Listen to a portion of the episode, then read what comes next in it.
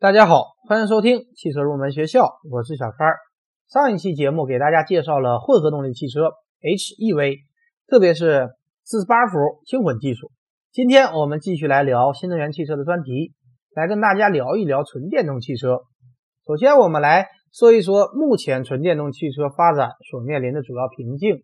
先来说电池，电池问题仍然是目前新能源汽车发展的最大瓶颈。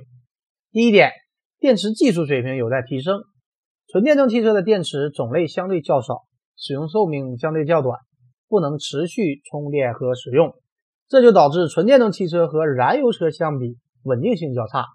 第二点，续航里程有待显著提高。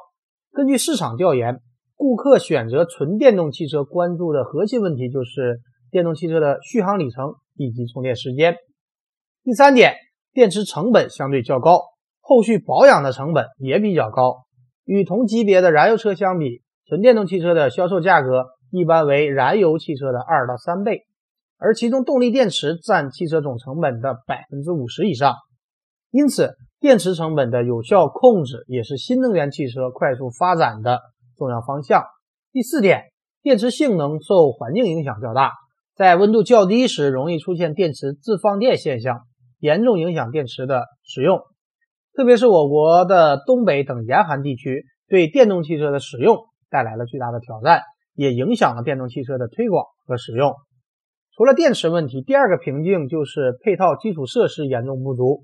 目前国内公共充电设备明显不足，尤其是二线城市以下，一线城市要好一点，但是同样存在很多问题，比方说充电价格太高，充电场太远，还有就是高速公路、国道上。充电设备更是稀少，这也制约了纯电动汽车的长途使用。那么一说起电动车，很多人都会自然的联想到智能汽车。下面我们来跟大家说一下电动汽车和智能汽车之间的关系。可以说，汽车的电动化助推了汽车的智能化发展，也为汽车智能化奠定了基础。电动汽车的强劲发展对于智能汽车的成长是非常有利的。电动汽车的发展使智能汽车有了载体，而智能汽车的发展又可以促进新能源汽车的发展。后续我们也将做一个关于智能汽车、无人驾驶汽车的专题来供大家学习。下面我们来说一下纯电动汽车的关键技术。对于电动汽车来讲，关键技术包括大三电和小三电，其中电池、电机、电控简称大三电，DC-DC 转换器、车载充电机。和高压配电盒，简称小三电，这些部件我们也都会详细来给大家讲解。今天我们主要来聊动力电池。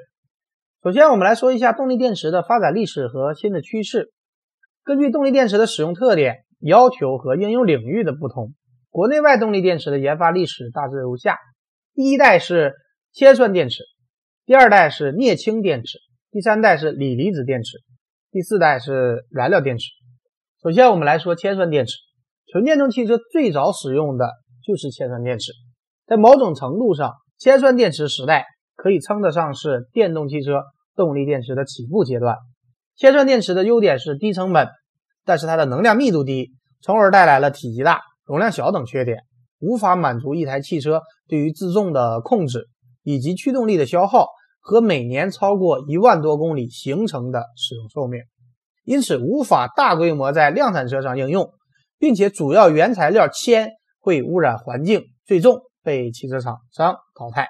第二代是镍氢电池，早在二十世纪三十年代，镍氢电池技术就已经出现。到了二十世纪七十年代末期，由于电动汽车工业的复苏，使得镍基电池快速的发展起来。九十年代，镍氢电池投放市场，它被认为是满足电动车使用近期目标的电池。同时，也是一种新型的绿色电池，相当多的厂家都致力于它的研发。镍氢电池，它的正极为镍氢的化合物，负极为金属氢化物，它的能量密度和充放电次数相比铅酸电池有了不小的提升，并且电解液不可染，安全性有保障，制造工艺成熟。比亚迪在造车之前就是全球第二大的镍氢电池制造商。但是镍氢电池充电效率一般，有充电记忆效应。这里来跟大家说一下什么是充电记忆效应。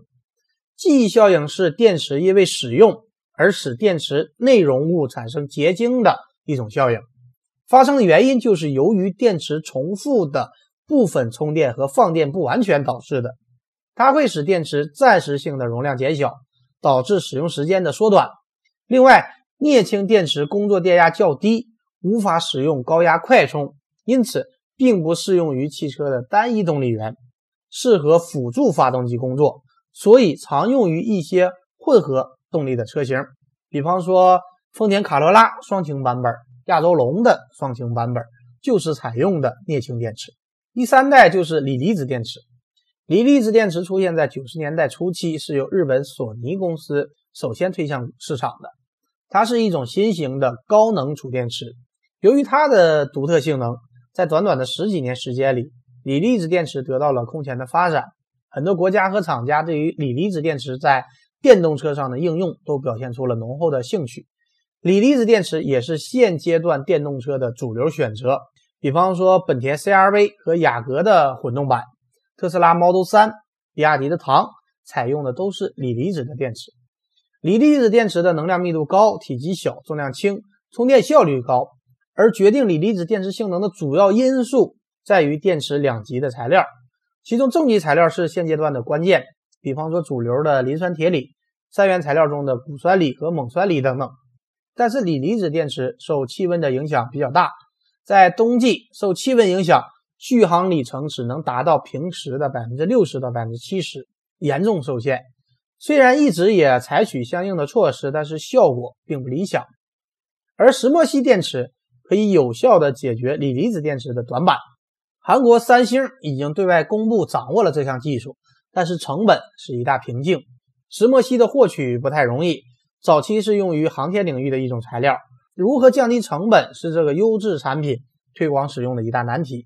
各个汽车厂商也还没有公布在这一方面发力的计划，而第四代则是氢燃料电池，它被认为是零污染排放的电池。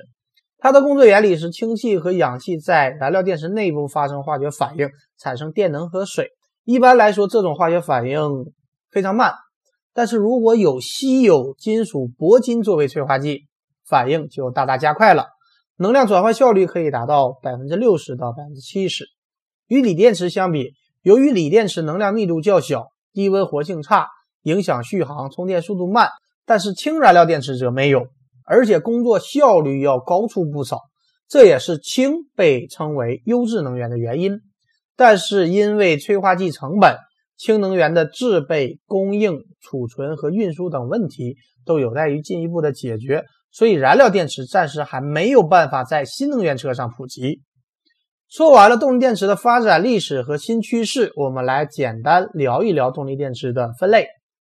第一种方法，按照电解液种类的不同，可以分为碱性、酸性、中性和有机电解液电池；而按照工作性质和储存方式，可以分为一次电池、二次电池和燃料电池。